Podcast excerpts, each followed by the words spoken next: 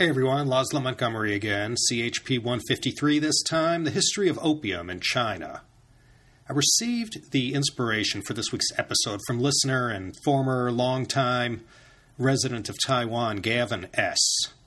He wrote to me and turned me on to a video on Blogging Heads TV that featured an interview with UCLA professor of public policy Mark Kleiman. Professor Kleiman is someone very respected by many for the breadth of his expertise in the subject of U.S. and international drug policy. The matter of the Opium War and the well known narrative about the causes and the outcome, the unequal treaties, and the national problem of addiction were brought up. The interviewer, who was British, even went so far as to apologize on behalf of his countrymen for Britain's role in the Opium War. Well, Professor Kleiman had said in the interview, quote, Part of the anti colonialist rant had to do with what Britain had allegedly done to China in terms of introducing opiate addiction as a way of supporting the export trade from India. Professor Kleiman maintains that this statement was a myth, that it never existed. He didn't deny that the British used their military superiority to knock China out, but this was only in response to the Qing government's policies to push back against the growing influx of Indian opium exported by the EIC. This was in the early 1830s and 40s. Professor Kleiman pointed out that the China state owned monopoly on opium was being directly challenged with the flood of all this cheap but higher quality imported product, mostly from British India. This impacted domestic markets that were a very nice, stable source of tax revenue for the Qing government. It was as early as 1589, towards the end of the Ming, that the government had started earning tax revenue on opium sold as a medicine. Imports were strictly banned, but not for the reason that is commonly held, that is, the moral reason. China's reaction against the foreign opium was initially about protecting the domestic market. I had to admit, I never looked at it this way before.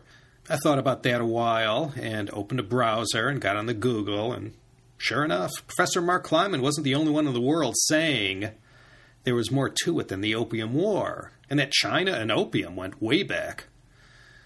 We already went into quite a bit of detail about the Opium War in not one, but at least three previous CHP episodes. I featured the Opium War in a very early podcast from almost five years ago. Not much has changed. And then we rehashed it all again in the Qing Dynasty series, and yet again in the 10 part History of Hong Kong series. Rather than squandering limited resources and capital in another dredging operation, I thought it might be worthwhile to explore the subject of opium and its long history in China up to the time of the Opium War. Indeed, China's relationship with opium goes back a long way and didn't start with the East India Company. Now, before anyone accuses your humble narrator of letting these Western nations off the hook so easy, I'm not going to do that. After looking into this matter personally, I concluded Western traders and smugglers figured prominently in facilitating the proliferation of opium in China and thereby fueling the addiction. So let's take the facts and the myths of the Opium War and set them aside for now and try to get a nice overview of everything else. The focus will be on the history prior to the Opium War rather than all that followed. Opium has quite a long history in China, and believe it or not, from what I learned, there are more than a few similarities with tea. Tea and opium both came early to the Chinese relative to what ultimately became of both commodities, the earliest processing and quality of the product were quite crude. Both began their lives in Chinese culture as medicines. Both could be compressed into small shapes that could be carried and had intrinsic value, allowing tea and opium to be used as a quasi currency.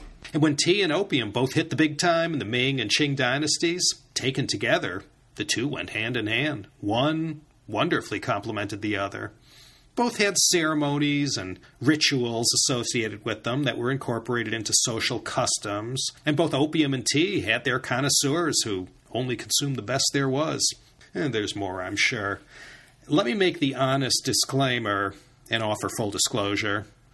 In saying I myself have never tried opium, I've been fortunate up to now in that, aside from a prescription of Tylenol with codeine that I didn't use anyway.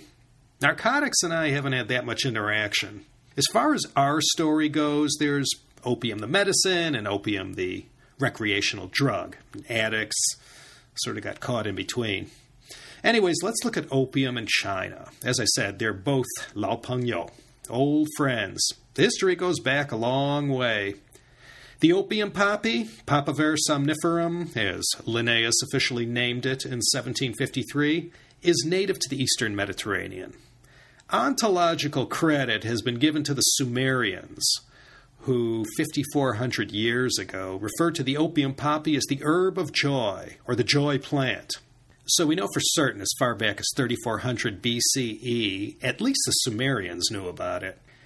3400 BCE, that's before Fu Fuxi and the Yellow Emperor, even. That's the time of Longshan culture in China, very far back. The Sumerians passed the secrets of opium on to the Assyrians, who in turn passed it on to the Babylonians. And we credit the Babylonians with introducing opium to the ancient Egyptians. An Egyptian medical text dated to the 16th century BCE recommended opium as a sedative for crying babies. That would be contemporary with the Xia dynasty. And right around the same time, when oracle bones started to be used in the Shang dynasty, trading vessels from Phoenicia and Crete brought this Egyptian opium to Greece, Carthage, and Europe. Hippocrates was a well known proponent of opium and wrote about its uses as a general panacea. Hippocrates lived contemporary with the spring and autumn period in China, the Eastern Zhou. Same general time period as Confucius. A couple centuries later, in 330 BCE, when Alexander the Great was on a roll, he brought the secrets of opium to the places where his armies marched in Persia and India. Accounts vary according to whom you hear it from, but the earliest evidence of opium use in China would be in 400 AD. Arab traders brought Egyptian opium to China for the first time. This is late in the Eastern Jin. The Nanfang Caomuzhuang, credited to Western Jin scholar Ji Han, was an early work from 304 CE on plants and trees, and it mentions opium or what they believe is opium. It had a lot of code names, so they were never completely sure. It was referred to in many texts as Afurong, Afeirong, and Hefurong. Pharmacopoeias compiled during the Jin, Yuan, and Ming all mention opium and its uses. Most sources say, and it's traditionally accepted, that it was brought to China first during the early years of the Tang Dynasty. Arab traders carried it in their cargo holds that sailed from the Arabian Gulf to Fujian province, among many other places. They called it afyun, and from that it is believed the Chinese word yapian comes from. That's what opium is most commonly called in Mandarin. The old Book of Tang, the Jiu Tang Shu, mentions opium as a tribute item sent from the Kingdom of Byzantium in 667. It also mentions that the kingdom of Tokhara also presented opium as tribute to the Tang emperor. This is in 729. Tokhara was one of many once great Central Asian nations, like the Sogdians. They were famous traders and were located in what is present day northern Afghanistan, southern Uzbekistan.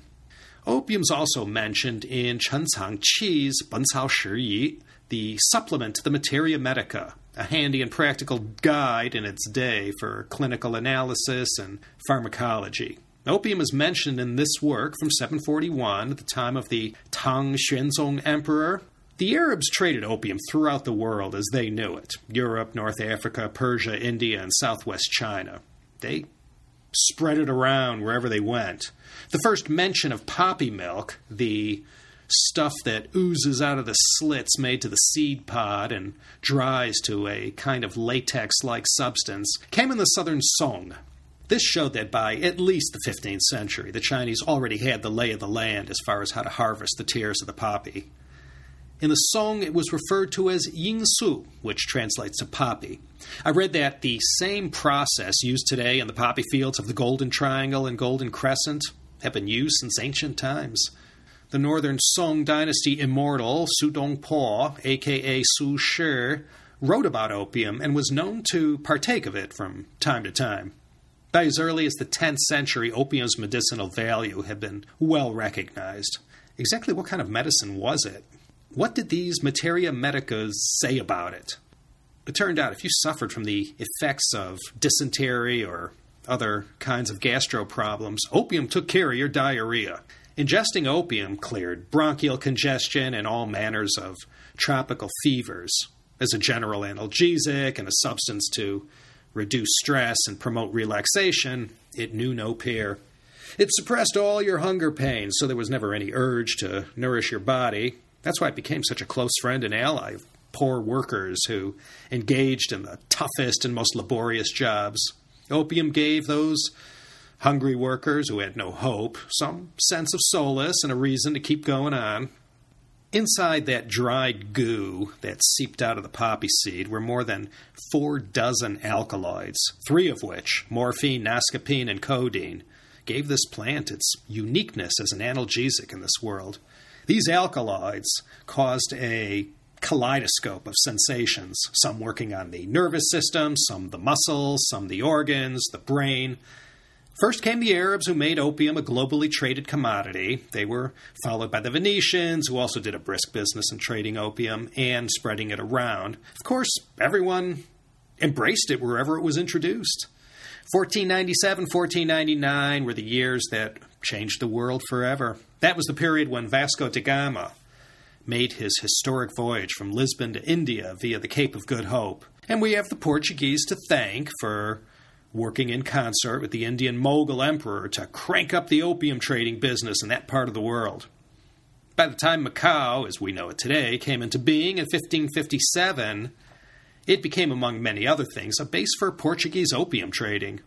The Portuguese had also figured it out on their own that smoking the opium itself using a pipe got you high right quick.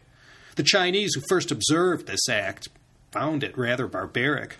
Vasco da Gama came six decades after Zheng He made his seven voyages. The Ming Dynasty was still operating when the Portuguese were given Macau, but the dynasty was in its final century of existence. It was in the Ming Dynasty that everything changed as far as opium was concerned. Why is that, you might ask?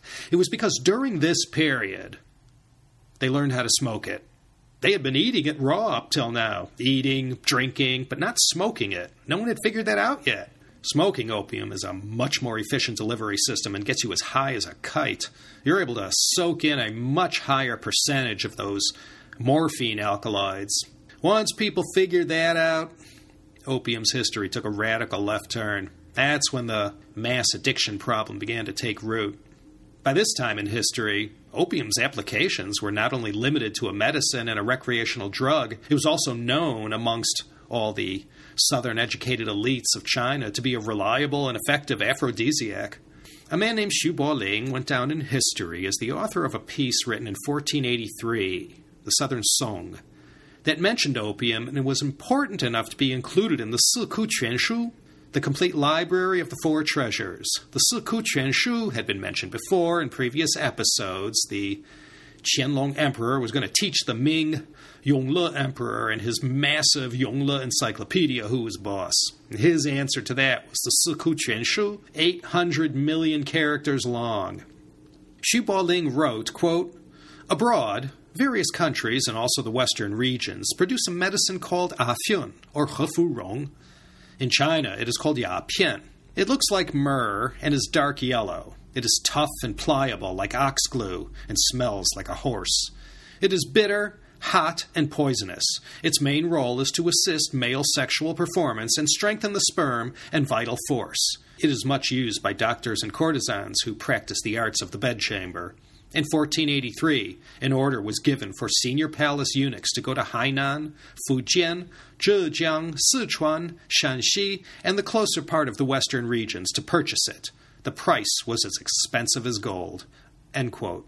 Xie Zhaozhe, who lived in late 16th, early 17th century Ming Dynasty China, was a prolific writer of books and had this to say about opium. Quote, Afurong is a barbarian product. It is made by mixing opium poppy juice with the root of the three nerve spice bush.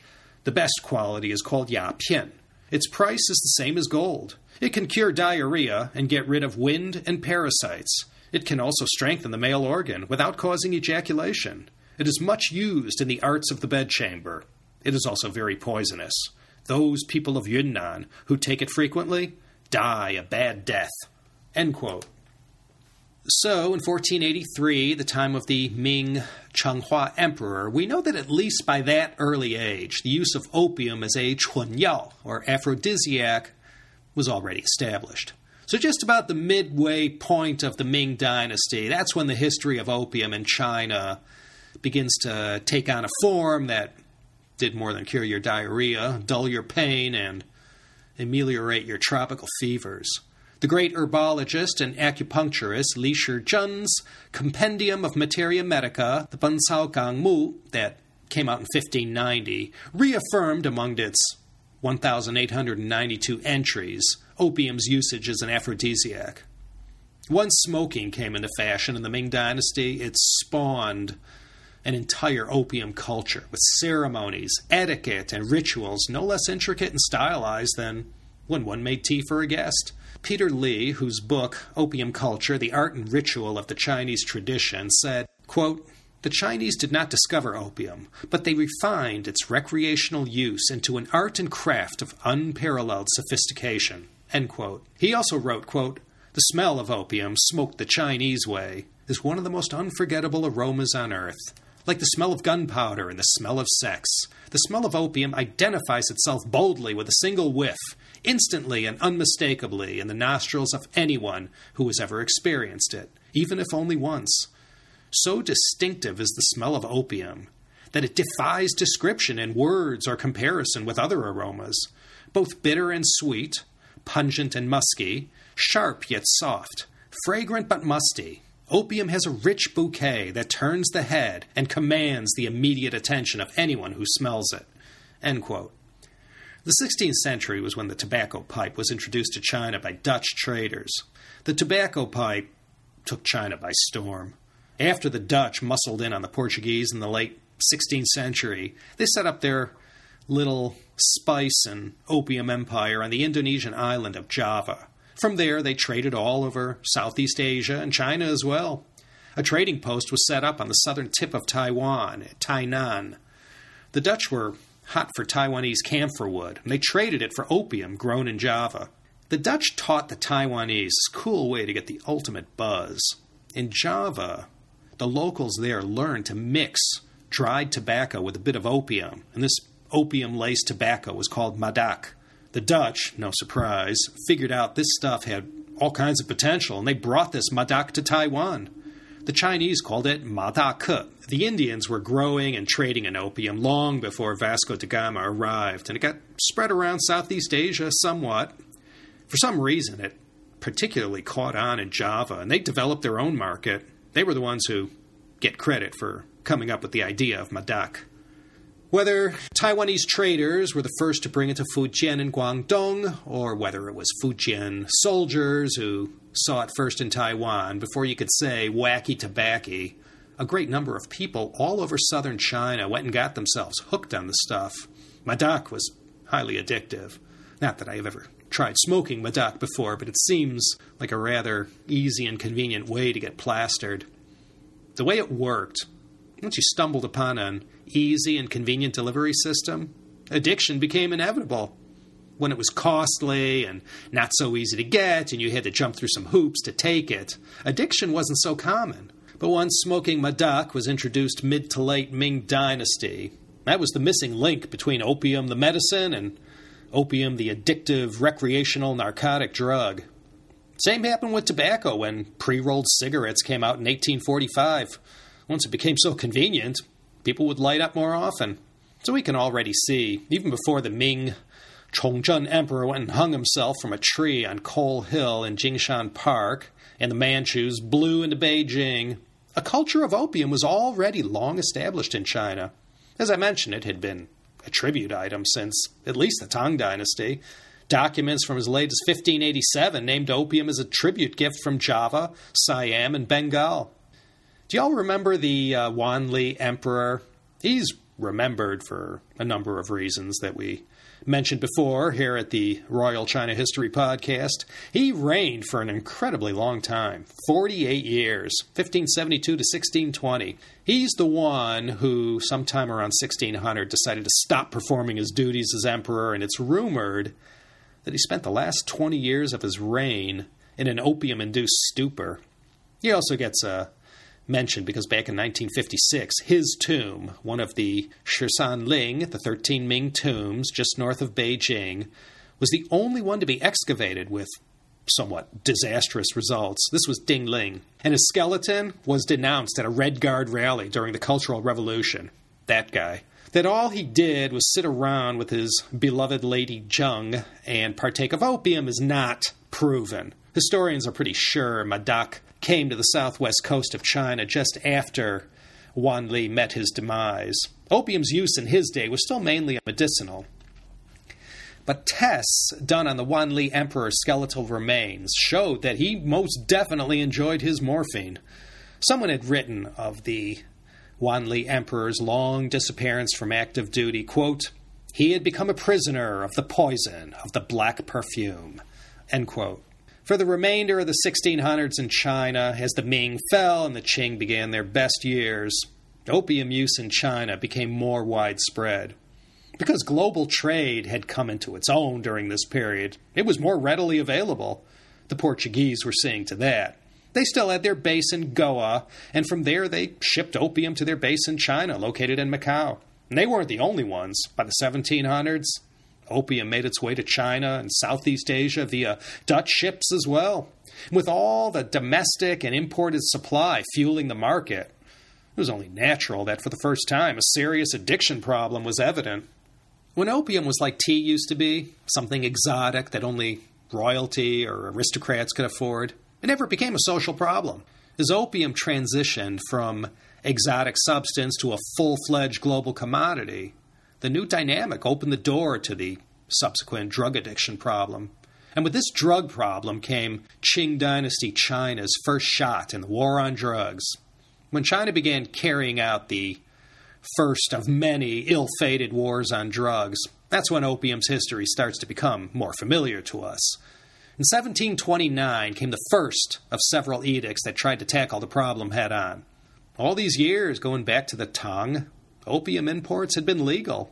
The first edict came from the son of the Kangxi Emperor, the hard-working Yongzheng Emperor. In that year, 1729, after the Madak problem started to show signs of becoming noticeably out of control, the emperor declared no smoking of Madak allowed. Seventy years later, when the semi retired Qianlong Emperor was in his final year of life, the 1729 edict was given a total makeover by his successor, the Jiaqing Emperor, and the import of opium was also strictly forbidden. Now, whether this was to protect domestic interests or a sincere effort to stamp out this blight in society, I can't say. At that time, the total imports of opium into China was no more than 300 metric tons. If they only knew that this alarming figure was only 5% of what would be pouring into China at the peak of opium imports in 1880. You see, from Yongzheng in 1729 all the way to the poor old Daoguang Emperor, no matter how hard they tried to institute all these acts of prohibition against local Chinese and against foreign exporters of opium to China, it was all for naught. The way things were back then, with knowledge and technologies that led to this explosion of global trade, nothing was going to be allowed to get in the way of unfettered access to world markets. With China's market size and potential market size being as big as it was, it was just too big a morsel for exporters and importers alike to pass on. Too much money was at stake.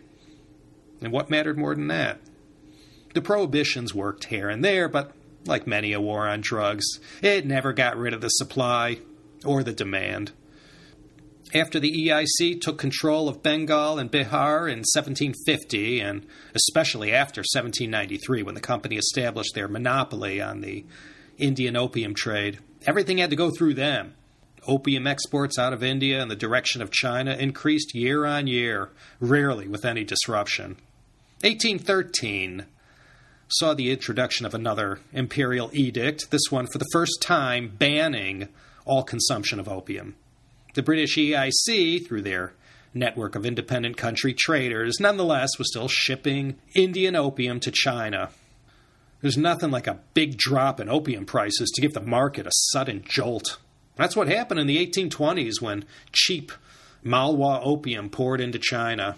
Malwa product wasn't the good stuff. The connoisseurs and those who could afford it demanded Patna opium from Bengal that the EIC dealt in. Malwa wasn't as good and had a lower morphine content. And it wasn't even grown or processed by the EIC. But beggars can't be choosers, and the cheap stuff still sold like hotcakes. With all this inferior but nonetheless competing product, the EIC took measures to take control of the market by increasing their Patna supply and buying up all the chests of Malwa they could find. Patna in Mandarin was referred to as Datu. Da means big, Tu means soil. Malwa was called Xiaotu, or little soil. It was also called Gongtu, or common soil. 26 years after the 1813 edict came a more serious and comprehensive anti drug law. This one, enacted in 1839, was the most serious one to date. When it came out, there were around 12 million opium addicts in China. Even if the root cause of these imperial prohibitions was to protect domestic revenue, Addiction was most definitely a problem. The number of chests pouring into China, despite all the government bans, was only a few thousand in the early 19th century. I mentioned how much was in a chest, the standard unit of packing in the trade. Each chest contained 133 pounds or 60 kilos of raw opium. In the 1820s, after Malwa opium started showing up in the market, the number of chests imported into China began to close in on 20,000. If you had to point a finger at a time when China began to lose control of the opium problem, 1820s, 1830s was when it happened. By then, no one paid any heed to what the government said. These import figures would double by the time of the Opium War. And after Parliament took the EIC's monopoly of Far East trade away, all these merchants waiting on the sidelines dived into the China opium business. Same with tea as well. 1839, we all know, was a banner year in the history of opium. Lin Zexu had arrived in Canton in March of that year and started banging heads right away. And in June of 1839, that's when this great hero of China started burning all the opium outside of the town of Humen. Five months later, in November, fighting broke out that signaled the start of hostilities in the First Opium War. As I said, I'm not going to get into the details of the Opium War. We all know what happened, but let me get out my well used copy of Endymion Wilkinson's uh, China History, a new manual, and show how bad the problem was in China relative to the US and UK. I haven't said anything about this, but opium in the 19th and early 20th centuries was not just popular in China. Others consumed it too. There's this stuff called laudanum. That was the Valium of its day. It was a tincture of opium. A tincture is an alcoholic extract of some substance. The opium is dissolved in alcohol to about a 1% morphine amount and taken orally. A lot of people got hooked on this stuff in England and America. It was used as a pain reliever, as a relaxant, and as a cough suppressant.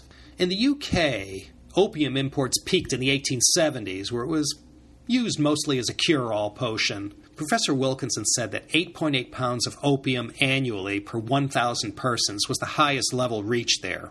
Uh, in imports. Using my trusty calculator, I found that came to about 4 grams per person. In the USA, opium imports peaked in the 1850s, before the Civil War. Millard Fillmore, Franklin Pierce, thereabouts. The amount imported was slightly less than in Britain. It reached 6.6 pounds per 1,000 people, or 3 grams per person. The Yanks and the Brits got high off Turkish opium, courtesy of the Ottoman Empire. In China, however, when the opium trade peaked there in the 1880s, the import figures were as high as 25 pounds per 1,000 people, or 11.33 grams per person, almost three times the amount of Britain and it was said that China's domestic growers produced as much product as was imported. So, in a way, you can double the figures for China almost 23 grams per person versus 3 to 4 grams. Domestic Chinese opium production could hardly feed the demand, so that left the door open to the EIC and traders of all great nations, not to mention smugglers, to shore up the supply. By the 1880s, as many as 100,000 chests of Indian opium found its way to the China market. 5% of the country's populace was hooked. And it kept getting worse into the 20th century, reaching 15% of the population, or about 80 million smokers and addicts. Not everyone who smoked was an addict. This illustrates the extent of the opium problem in China, and though I found Professor Mark Kleiman's main point valid, there's nothing like a nice, efficient supply to fuel a growing demand. The Western traders selling chests of opium to China weren't the cause of China's problem, but they certainly played a co starring role. Zhang Changjia wrote a book in 1878 called Opium Talk, Yen Hua. This was China's version of Thomas de Quincey's 1821 work, Confessions of an English Opium Eater. With style and literary grace, de Quincey laid it all out for readers of the day. Everything you wanted to know about the pleasures and pains of opium that you were afraid to ask. It was a big sensation in its day. Zhang Changjia's book was similar in that it gave a straight up narrative about opium use in China from someone who used it himself. Keith McMahon, a professor of Chinese language and literature at the University of Kansas, is a renowned specialist in the field of 16th to 19th century literature in China and quite knowledgeable about the history of eroticism and opium culture in China. In his work from 15 years ago entitled Opium and Sexuality in Late Qing Fiction, he talks about Zhang Changjia's book and the concept of the wastrel man who goes and takes his life and throws it all away in order to enjoy the pleasures of opium.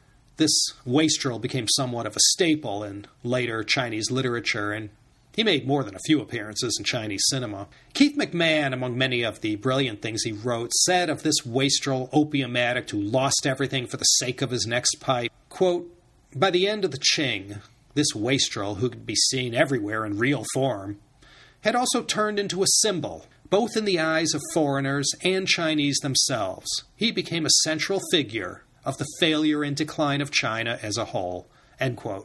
Not everyone was a wastrel, and not every wastrel was a man. Men far outnumbered women when it came to opium usage and addiction. Remember Puyi's wife in the 1987 film The Last Emperor?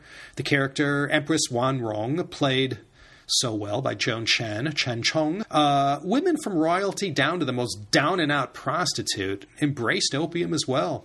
Keith McMahon wrote of this quote, although there were fewer female smokers than male. The image of the female addict was more ominous and disturbing in that the woman as addict suggested a more profound disruption of social order. The typical arc of the wastrel opium user was described this way by Zhang Changjia, and again I'm quoting Professor McMahon. Quote, the young man at first smoked opium to enhance his pleasure and fortitude with prostitutes, but eventually the smoker no longer cared for prostitutes and simply wanted to withdraw to a chamber of his own where he could spend hours smoking, being high, and sleeping. The opium addiction problem in China in the late 19th and early 20th century was profound any way you look at it. I'm going to leave a link to Keith McMahon's website, and anyone interested to check him out can find him. He has quite a body of work. In the course of my reading, I stumbled upon something interesting. In uh, Peter Lee's book, Opium Culture, you ever wonder where we get the word hip?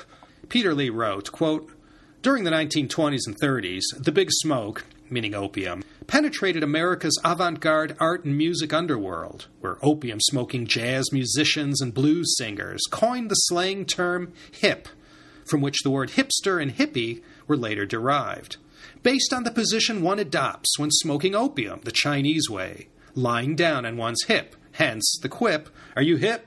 Hey, who knew?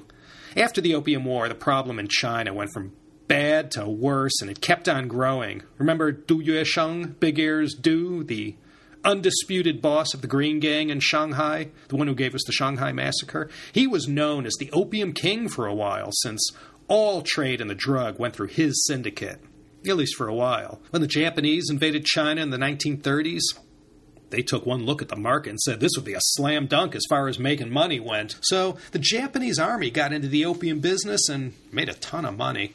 This was opium's last hurrah in China, the period of Japanese occupation. After nearly a hundred year free for all in the opium trade, the communists came to power in 1949, and by 1956 they had pretty much stamped out the opium problem in China. A very successful campaign was carried out by the party that persuaded farmers to plant other crops beside poppies. Addicts were treated, and recalcitrant dealers were either killed or imprisoned. The Golden Triangle, which Yunnan province borders, is still to this day a major source of opiates. As I mentioned, not everyone who smoked opium was a senseless addict. The culture of opium smoking had become so normal and accepted inside Chinese society, particularly among the upper classes. Opium dens existed that were frequented by addicts. Many of these were very high end ya pianguan, or yenguan, that were to opium what fancy tea houses were to tea. Men would go there to socialize, engage in business, some engaged in prostitution as well. Opium, being a well known and accepted aphrodisiac since the time of the Song, was always available for this purpose. The courtesans who worked in these fine establishments were always well trained in how to prepare opium for smoking. Like with tea, when friends or business acquaintances came to call on you at your residence, it was not uncommon for the host to offer up a pipe for his guests a little yin chou, as it was called, and just as with gong fu cha, the host would show respect by preparing the pipe himself, rather than use a servant. There are all kinds of social customs in China where the opium pipe showed up. After Vasco da Gama's milestone voyage in the late 1490s, and after the idea of global trade in commodities became commonplace, it lifted opium up to a whole new level the argument about who was more to blame, the Western imperialist powers or the Chinese themselves, will probably go on forever. Right here in the U.S., we've had the same old argument. Is the problem caused by the demand for drugs or by these gangs and cartels who are supplying it? Like tea that we discussed in 10 parts previously, opium was a gift from nature enjoyed by the Chinese. There's no Shennong story associated with opium in China. Opium wasn't discovered there, it was brought there by those who had it first. Those guys taught Chinese farmers how to grow it, and this started the whole China domestic growers market that I said at the outset. Mark Kleiman professes were being protected by all these imperial edicts uh, against the import of competitive foreign opium. Both tea and opium sort of came of age in the Tang Dynasty, though opium lacked a Lu Yu to allow it to become more mainstream. And maybe that was a good thing. Opium, for many centuries, enjoyed a nice, respectable existence, prescribed as an effective remedy for many common illnesses of the day.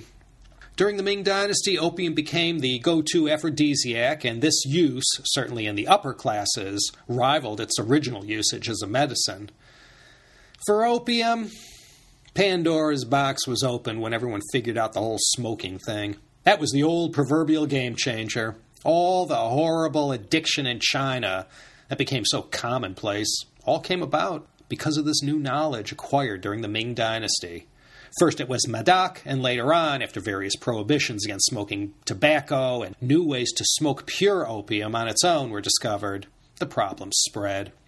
The upper classes smoked the best Patna opium that money could buy, and the poorest smoked the cheaper stuff, or often what was known as dross. Dross was the opium left over from a previous smoke. Smoking dross was like smoking a discarded cigarette butt to get that one last puff of nicotine, or scraping your pipe to get one last hit. Anyway, that's it for this topic. If you're interested, there's plenty more you can read on opium culture, literature, and history. There's a lot more about the history of opium in China than the thin gruel I presented to you today. I just wanted to show how there was more to it than the Opium War. The opium culture of pre liberation nationalist China is filled with all kinds of fascinating stories. It's there if you want to learn more about it. Sorry for leaving that all out in this truncated episode. I get email from many listeners asking me where's a good place to start learning Mandarin or what books offer halfway decent supplementary info to those just starting out. If you're stumbling around in the dark trying to learn Mandarin on your own, you might want to check out the ChineseSkill free app in the iTunes and Google app stores. I must say, not bad. If you're currently at an elementary level and want a nice tool to help make sense of everything and show you how to pronounce things correctly, take a look at ChineseSkill, one word, I have other Mandarin learning aids and websites that I'll share with you from time to time. I wish I had this stuff when I was learning Mandarin. Didn't even have the internet. No personal computers either. And so, from the shores of Lake Ontario, here in the wonderful nation of Canada, birthplace of Mark Rowswell, my patron saint, this is Laszlo Montgomery signing off from the Renaissance Hotel here in downtown Toronto. I finally made it to Canada after more than half a century. Why did it take me this long? Great place. Can't wait to see the rest. Take care, everyone. Stay away from opiates. We'll see you next time, I hope, for another intoxicating episode of the China History Podcast.